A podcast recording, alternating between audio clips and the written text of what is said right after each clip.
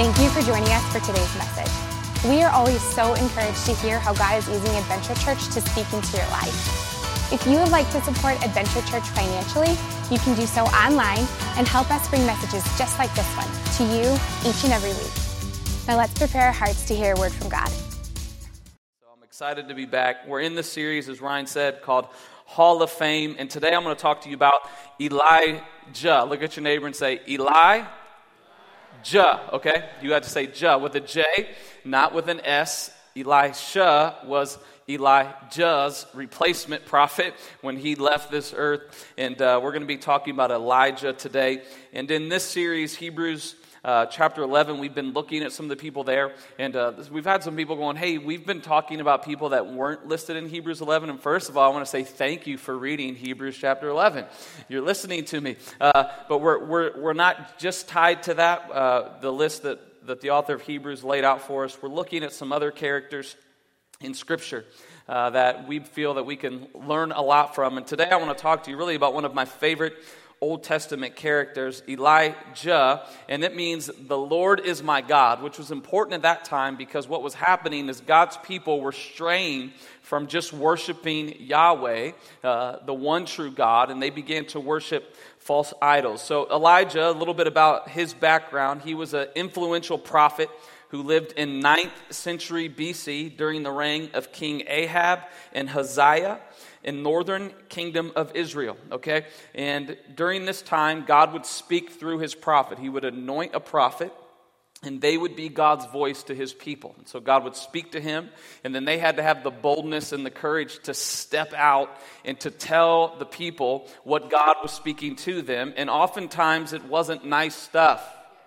And Elijah was really one of these prophets who didn't hold back and he began to call God's people out for worshiping false idols. And even to this day, he has kind of shaped uh, history and has a lasting impact on the way Israel thinks and, and for centuries afterwards, really. Uh, so he was very influential. He emphasized the unconditional loyalty to God and to not stray to worship idols. Uh, Elijah opposed the accepted standards of his day when the belief in many gods was normal, much like today. Uh, we worship a lot of idols. We may not call them gods, but we worship a lot of things, right? Come on. Our careers, uh, our finances, our children. Come on, I'm really hitting someone there, right? Where we worship a lot of things, where we give more to things and people other than God. And so Elijah stood against King Ahab, who was the king at the time, and his wife Jezebel.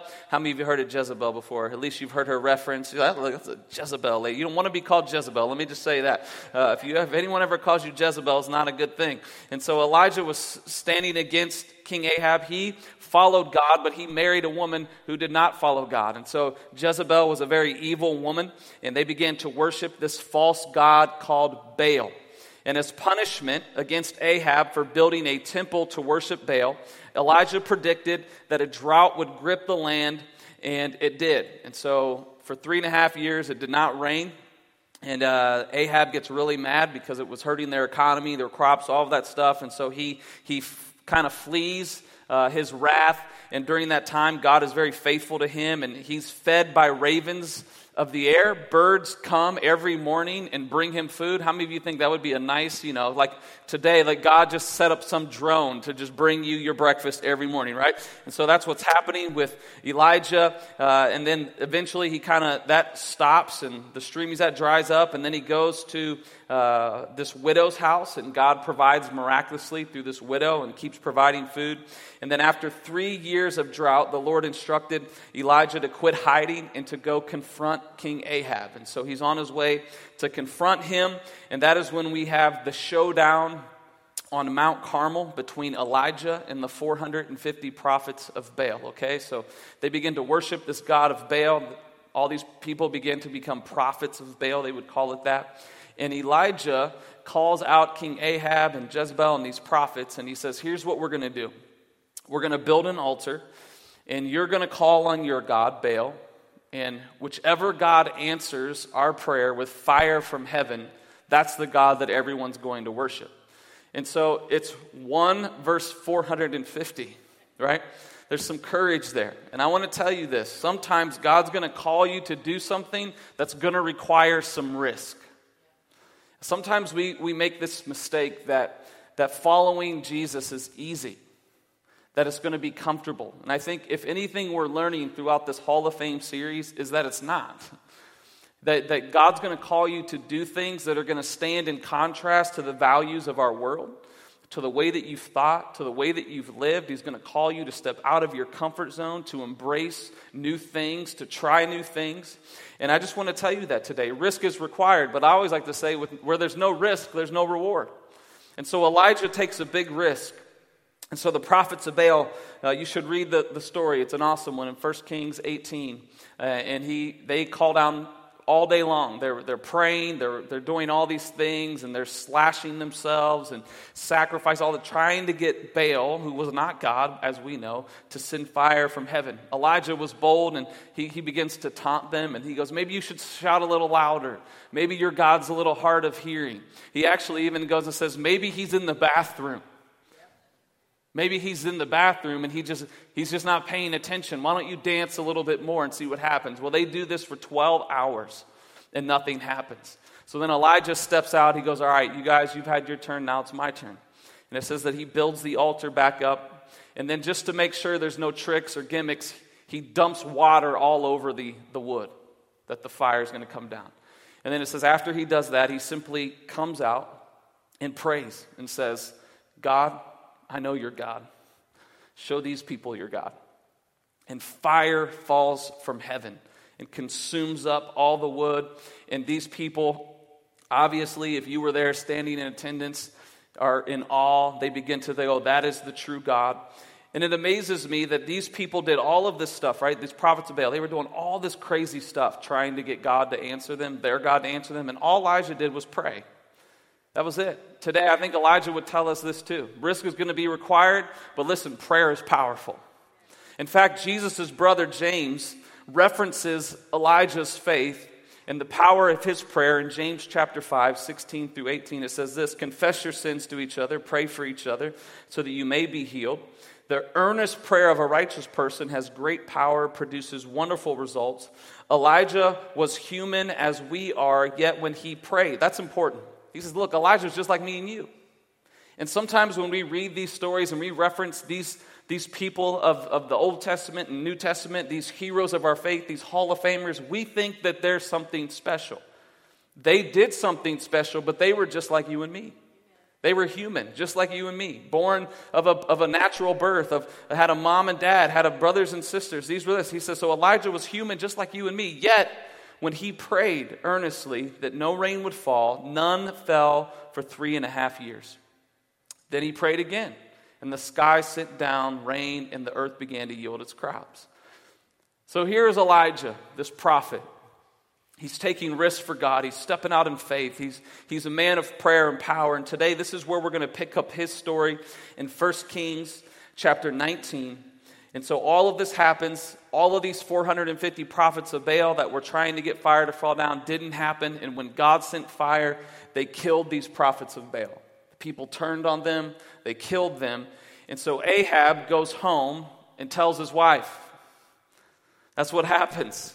He goes and tells Jezebel in 1 Kings chapter 19. It says, When Ahab got home, he told Jezebel everything Elijah had done, including the way he killed all the prophets of Baal. So Jezebel sent this message to Elijah May the God strike me and even kill me if by this time tomorrow I have not killed you, just as you have killed them. Verse 3 Elijah was afraid and fled for his life. He went to Beersheba, a town in Judah, and he left his servant there. Then he went on alone into the wilderness, traveling all day. He sat down under a solitary broom tree and prayed that he might die. I have had enough, Lord, he said. Take my life, for I am no better than my ancestors who have already died. To me, this is just so ironic. This man had performed many miracles already, and he had literally, just the day before, called down fire from heaven, and God answered, and God killed all these people who were worshiping him. That was the day before.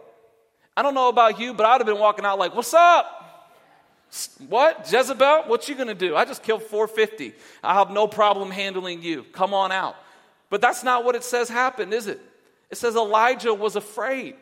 Elijah began to go on the run. He's running for his life in fear. He wasn't running for his life, he was running from his life. And I don't think Elijah was probably afraid that he would die. I think Elijah had just reached the place where he was kind of burnt out. He was going, I've done all this stuff, God, and yet here's another problem. I just did this. I just took the hugest, biggest risk of my life. I, I, faced down 450, 450 to 1. The odds were not in my favor. Thank you for answering, God. But isn't enough enough? I think that's where he was at. He was tired. He was worn out. And today I want to tell you this. Maybe you've been faithful to God too. Maybe you've been doing what God has called you to do, and, and it just seems like no matter what you do, there's still another problem waiting. There's still another issue that you have to get over. There's still another thing that you have to somehow figure out how you have to overcome. And I think Elijah would say to you today, I've been there. I know what it feels. And he was worn out in this time too. calls down fire from heaven, but I think that Elijah had got his focus off of God and onto his problem again. You see, a lot of times we think to be risk takers, to be like Elijah's, that, that we have to be fearless. And I would say that that's impossible because you're human. There's going to be times when you are afraid, just like Elijah. That you know that God's done some great stuff in your life, but there's still fear there. And I would say this that faith isn't the absence of fear, but it's a stronger trust in God despite the fear that we are currently feeling. And Elijah would say, Look, it's okay to be afraid, but don't go on the run. Learn, learn from me, don't run. So it goes on, we, we pick up the story, we continue there in verse 5. It says that then he, he laid and slept under this broom tree. But as he was sleeping, an angel of the Lord touched him and told him, Get up and eat. Look at your neighbor and say, Get up and eat. Come on, that's a good thing, right? Someone wakes you up in the morning says, Get up and eat. And it says he looked around, and there beside him, his head was some bread baked on hot stones and a jar of water. Again, God bringing him the food that he needs. So he ate and drank. Then he laid down again. Then the angel of the Lord came and touched him again. He said, Get up and eat some more, or the journey ahead will be too much for you. So he got up, he ate, and he drank. The food he gave him was enough strength to travel for 40 days and 40 nights. That's a long trip. God gave him exactly what he needed. He traveled to Mount Sinai, the mountain of God, and there he came to a cave where he spent the night. But the Lord said to him, What are you doing here, Elijah. What are you doing here? So Elijah's about to quit. He's had all this faith, he's worn out, he's burnt out, he's on the run, he's fleeing. And sometimes our strongest human courage and the faith that we have is, is still a limited resource. It's still not enough. And Elijah, again, wasn't afraid of death. He was just tired. He was worn out. And so an angel is sent on behalf of God and tells him to get up and eat this journey is too much for you, but it's not too much for me. And he's being reminded of what God did in the past. Remember when those ravens, when I sent some birds to, to do this? I sent even better this time. I sent an angel. they whipped you up a nice meal while you were asleep. And he's reminding him of his faithfulness. Don't forget what I did for you. Don't forget what I've done for you. I, I, got you, Elijah. You may feel like you're alone, but you're not alone. And God supplied the strength that he needed through the word of the angel. The angel came and supplied the strength that he needed. Today, it's the same thing, it's, it's a little bit different. This angel was sent to encourage him. And today, I want to tell you this that every day, you need to get up and eat of God's word. God's word is our source of strength. Scripture says it's the bread of life. It's, it's, it's what sustains us. And I'm telling you, when you're on a spiritual journey, there's going to come times where you feel like you're worn out. And God sent an angel and sent some food and said, Listen, don't forget, I am your source of strength. You can't do this alone, Elijah, and I'm not asking you to do it alone. I am your source of strength. And here's the amazing thing for us that we don't, God doesn't have to send angels. How many of you would like it if you woke up and an angel was there and saying, Hey, good morning, get up, eat, I've made you breakfast, right? That'd be really nice. I'd be really encouraged. I'd be like, okay, yeah, I got this. This is awesome. Thank you, angel, for that. But here's the deal we don't need angels anymore because we have the Word of God. We have the, the direct Word of God available to us. And, And today we have it on our phones. That no matter where we go, we have the, the strength that we need, the Word of God. And when life is too much for you, you need the bread of life. You daily need to get up and eat of God's Word. And today, if you feel burnout, you feel spiritually malnourished, I'm telling you, you're going to be susceptible to the schemes of the enemy if you don't begin to eat of the Word of God. I think Elijah would tell you that our power to live the life that God's called us to live comes from God's promises which are written all throughout his words. The proclamation of God's promises, proclaiming them, is what feeds our faith and will starve our fears.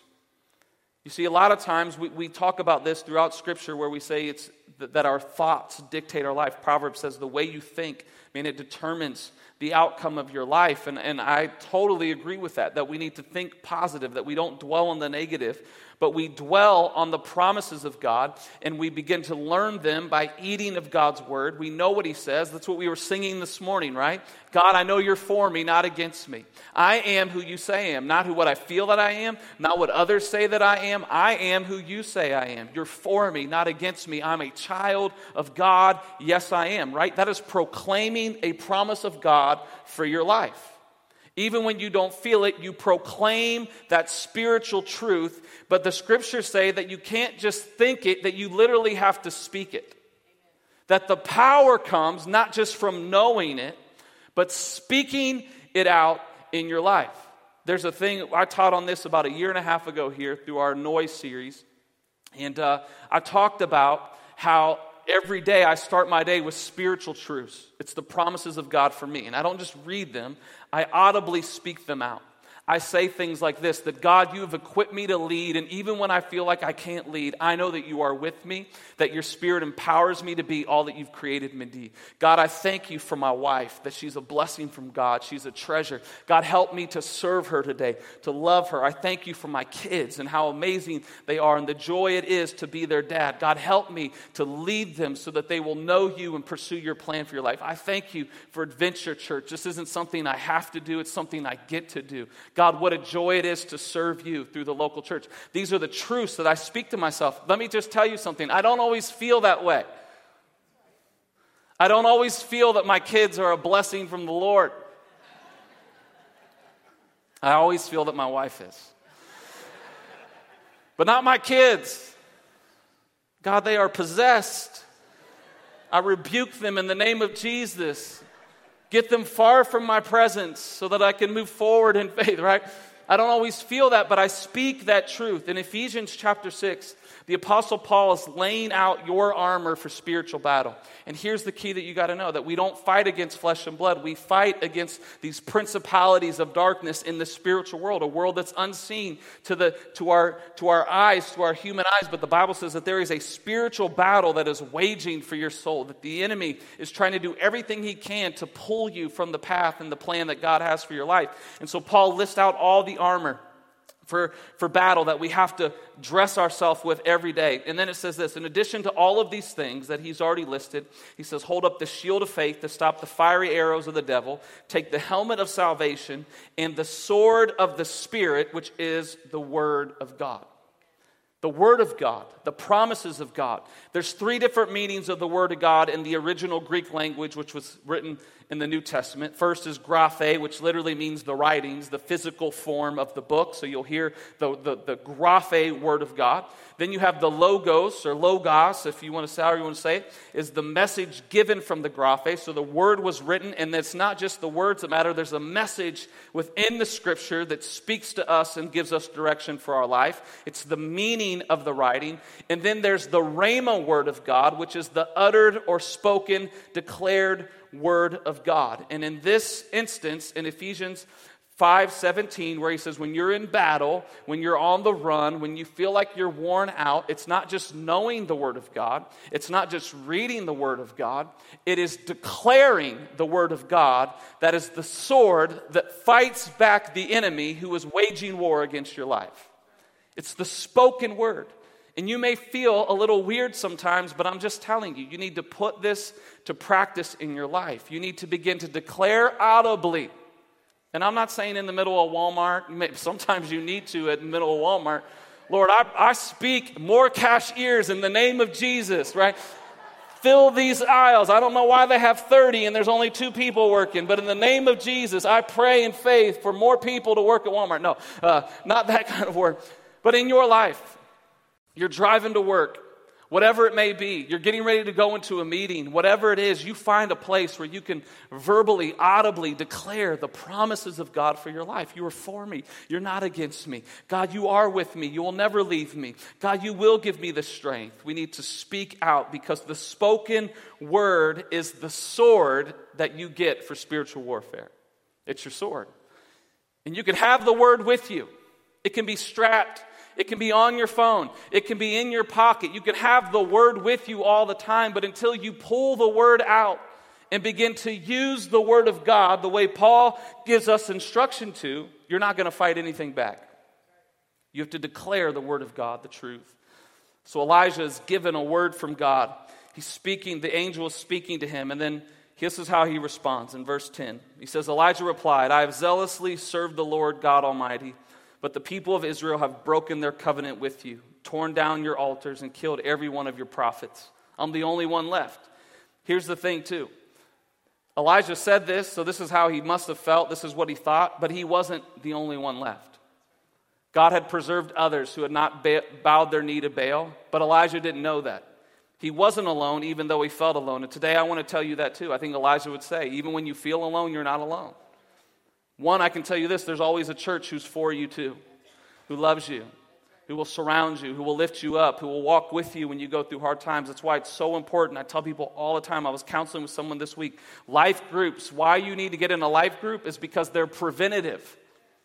They're, they're there. If you don't go to one now when you don't need it, it won't be there when you do need it. And I'm just telling you that there's people in groups that they're going through difficult times, and guess what? They have people to call to pray for them. They have people who will show up and bring them meals when something goes wrong. They have a group of people who will keep them accountable when they begin to stray from God's path and go, Where have you been? Why are you not here? How come you're not showing up to group anymore? How come you haven't been at church? Where have you been? What's going on in your life? And Elijah obviously wasn't in a life group because he's on the run by himself.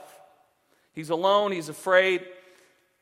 He's complaining right now. He says, I'm the only one left. He goes, and now they're trying to kill me too. And this is what God says to him he says, Go out and stand before me on the mountain.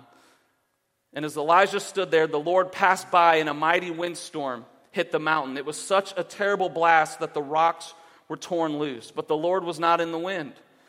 After the wind, there was an earthquake, but the Lord was not in the earthquake. And after the earthquake, there was a fire, but the Lord was not in the fire.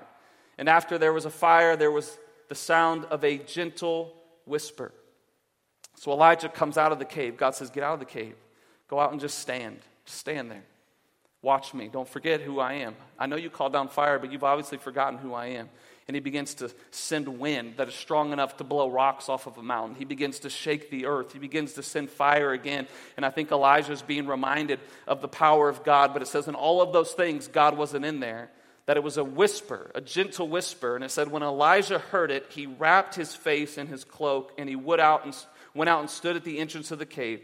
And the voice said this again in a whisper Elijah, what are you doing here? Why are you here? What good is this cave? Why are you running? And he gives him two instructions. The first one, he says, Go out and stand. And I think Elijah would tell you this today. When you want to run, when you want to go on the run for your life, when you want to run away from your problems, you want to run away from your marriage, you want to run away from the issues that you're facing, he says, stop running, stand still, and remember God's faithfulness. That's what God was doing. He was reminding him of his faithfulness. He was reminding him of his power. He goes, Look, I haven't changed, Elijah. Why are you running?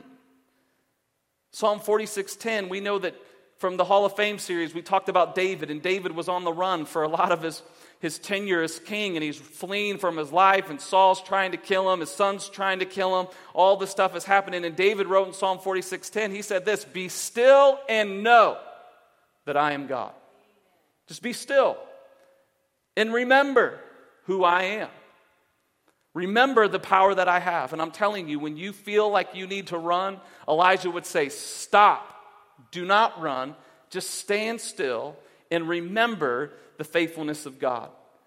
And he looks at Elijah and he says, Elijah, he whispers to him, What are you doing in here? Why are you here? Why are you in this cave?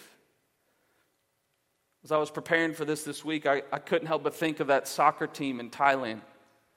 Those 12 boys, I think it was 12, and their coach, or maybe there's more, that were stuck in this cave. And I was thinking about one, I'm, I'm not like claustrophobic. I don't get freak out in tight spaces or anything like that.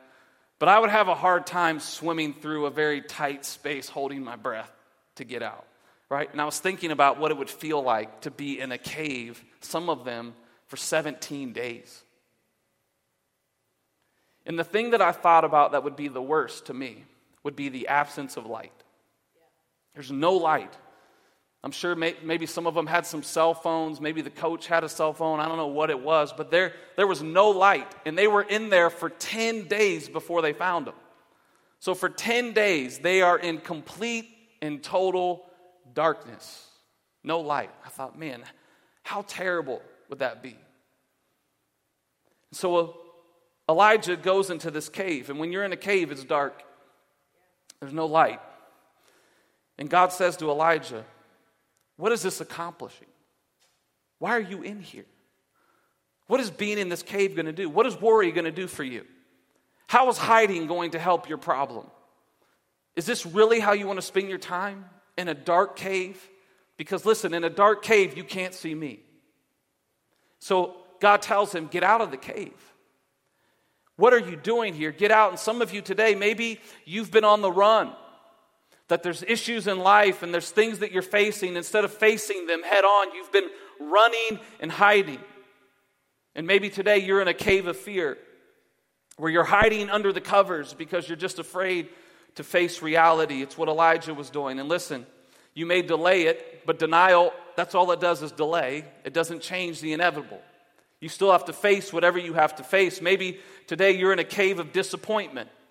There's failed expectations. Life isn't how you thought it would be and how you wanted it to be. And so you've been stuck in a cave of disappointment. Maybe it's a cave of shame where you just can't seem to move past your past. And you know that God's forgiven you, but you can't forgive yourself. Maybe you're in a cave of doubt. Can God really come through? Is God who He really says He is? Is He really for me? Maybe you're in a cave of worry financial issues that you're facing. There's some health problems that you're trying to overcome. Your marriage is in disarray. Your children have, have wandered from the truth, and your career is in turmoil. There could be layoffs or whatever it may be that you've, you've, you've kind of shriveled back in fear and you've found yourself in this cave. And I think today God would say the same thing to you that He said to Elijah What are you doing here? Remember who I am. Elijah would say, Listen, the cave will not help you, it's temporary relief. Whenever you come out of the cave, whatever you need to face is still going to be there. It's not going to go away just because you try to hide. And today I would tell you if you're in a cave, get out of the cave. Come into the light of God's presence. He is for you, He is not, He, he is with you. But I would say, in order to step out, you got to make sure that you can hear the whisper. God's not going to shout. You know who shouts? The enemy. You know what shouts? Your fear, your doubts, your past. That stuff screams in your face. And God goes, if you want to hear me, you got to get close to me. Proximity is essential to experiencing the presence of God you have to make a choice to come out of the cave and come into the presence of God. The Bible says it throughout Scripture draw close to me, and I will draw close to you. If you seek me, you'll find me. I'm here, but you got to get close to hear me. You got to silence the noise of your life. You got to turn off your phone, turn off your computer, get away from your kids, find a place where you can get alone with me and hear the voice of God. He will speak to you. He'll whisper his truth. He'll reassure you that he's with you. You see, in the Old Testament, it said that when he stepped out, that the Spirit passed by, that God was in the wind, that he, he was in the fire, that he passed by. And today, I want you to know this because of Jesus and the cross, guess what? The Spirit doesn't pass by anymore, the Spirit is in you. Romans 8 says that he is in you, that the same spirit that raised Christ from the dead, right? That kind of power is always available to you if you choose to tap into that power. The Spirit of God is within you. That's the amazing gift that the Holy Spirit brings us that we can have the power, that we can walk in faith, that we can trust God, that we can come out of our fear and out of our dysfunction and begin to walk with the power of God, sustained by His Word. For me, I got to do that every day with the future of Adventure Church kind of looming and, and trying to figure out what's next and moving to three services. And I may get up here and, and, and preach a good game, but I'll just, I'll just be honest with you. Sometimes I go, God, what are we going to do? Another service? Three services? God, we still don't have enough people to fill the, the, the spots. And, and, and are, are you sure if we go to three services that people are going to are going to keep coming? that there's still new people that, that want to come here, maybe we should just stay in two. Maybe we should just stay in two. That'll be easier for everybody, God. Right? I have those moments. And, and I go, God, land has quadrupled in value since we started our church. Can you send a recession that doesn't affect anyone in our church, but that will make land more affordable for our church? That I have these moments of doubt and fear, and I go, God, do you know what you're doing? And I'll have to do what I'm telling you to do, where I'll have to just get alone with God. And I'll go, hey, Kyle, remember when you moved here and you had no idea where the church would meet? Oh, yeah, I remember that. And remember how I miraculously provided the nationwide hotel and conference center that you didn't even do anything, and I just handed it to you, and it was half the price that you were going to pay for the place that you were trying to get the church to meet? You remember that? Yeah, I got to remember that. Okay. And then remember when you were a year and a half in and, and this building became available and you were going to need to raise over twice or half of your annual budget in about three months and complete the whole renovation and you almost died in the process, but do you remember that I that I did it? That you had more money in savings when you opened this building than when you started? Do you remember that, Kyle? Yes, God, I remember that. Okay. And then do you remember when you went from one service to two service and how I provided? And do you remember how every year after year that I've been bringing new people and the harvest keeps coming? And yes, God, I remember. And God will remind me and He'll show me and He'll whisper to me, God, get out of the cave. Get, get back in the game. There's still more work to do. But this time, don't go alone. Go with me.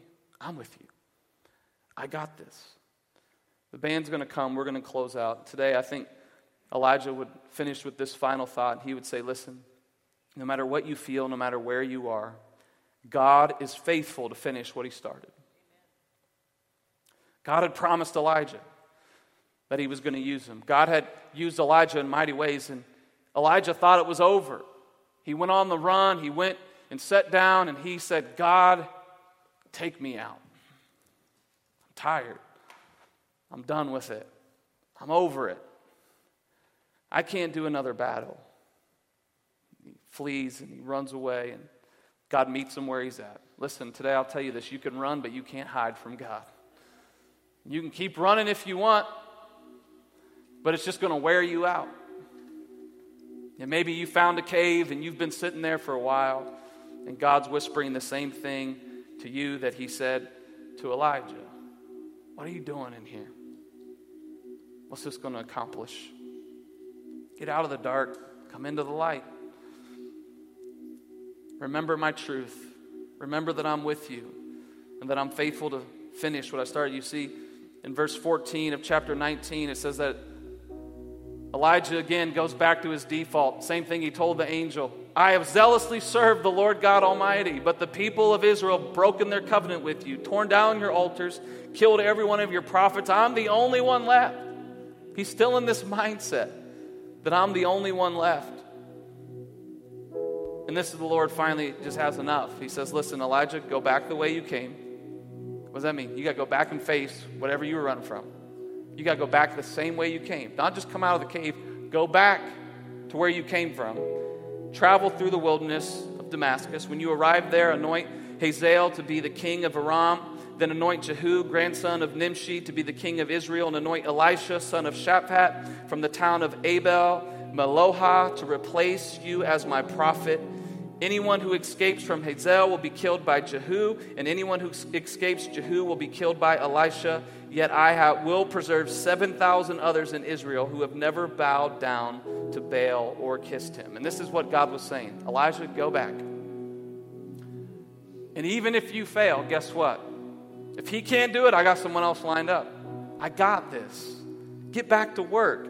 I'm not finished yet. I will be faithful to finish what I started as long as you don't quit and throw in the towel. So go back where you came, face your fear, get out of the cave of doubt, get out of the cave of shame, get out of the cave of disappointment, get out of the cave of worry, get out of the cave, come into my light, remember that I'm with you, walk in faith, walk in my power, proclaim the truth of God, and I will be faithful to finish what I started. That's God's promise for you today. If you're tired, if you're worn out, if you're burnt out, and you just don't think you can make it, I think Elijah would say, get back to work. And it says that God's plan is still in place, is what he was telling them. My plan is still in place. I'll be faithful to finish what I started. And then verse 19, 19a, chapter 19, verse 19, it says, So Elijah went. Got back to work. And God did exactly what he said he was going to do. You see, Elijah had to get over his fear, he had to go back and face what he was running from. And I think Elijah, if we were to say one final thought, how would you, what would you encourage the people of Adventure Church with today? And he would say this when you're afraid, like I was, because I was afraid. When you're afraid, proclaim God's promises, be still in God's presence, remember who He is, and move forward in His power move forward. That's what faith does. It's not the absence of fear. God's people aren't fearless, but they somehow, through God's strength and through His power, find the ability to overcome their fear and to move forward in faith. And when you do that, God shows up in big ways. Would you stand with me today? And as we close out and sing this song together, I just want to encourage you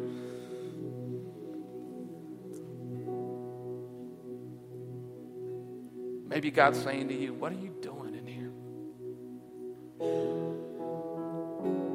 Remember where I brought you from. Remember what I saved you from. Remember my faithfulness in the past. And I'll be faithful again to do in the future. But get out of the cave. Quit running. Quit hiding. Face it. You got to face it. But you're not facing it alone. Despite what you feel, you are not alone. I am with you. There's a church that's with you. There's a group of people who will support you. And no matter what you face, I'll be faithful to finish what I started. God, today, remind us of who we are in you, that we are your child, that we don't have to be a slave to fear because of what you've done for us, that the Spirit of God resides in each and every one of us. And if we choose to tap into that power, God, I know that we can overcome anything. So I pray in these closing moments, Holy Spirit, do only what you can do and reassure us that you are with us, that you are for us, and that we will move forward in faith. In Jesus' name.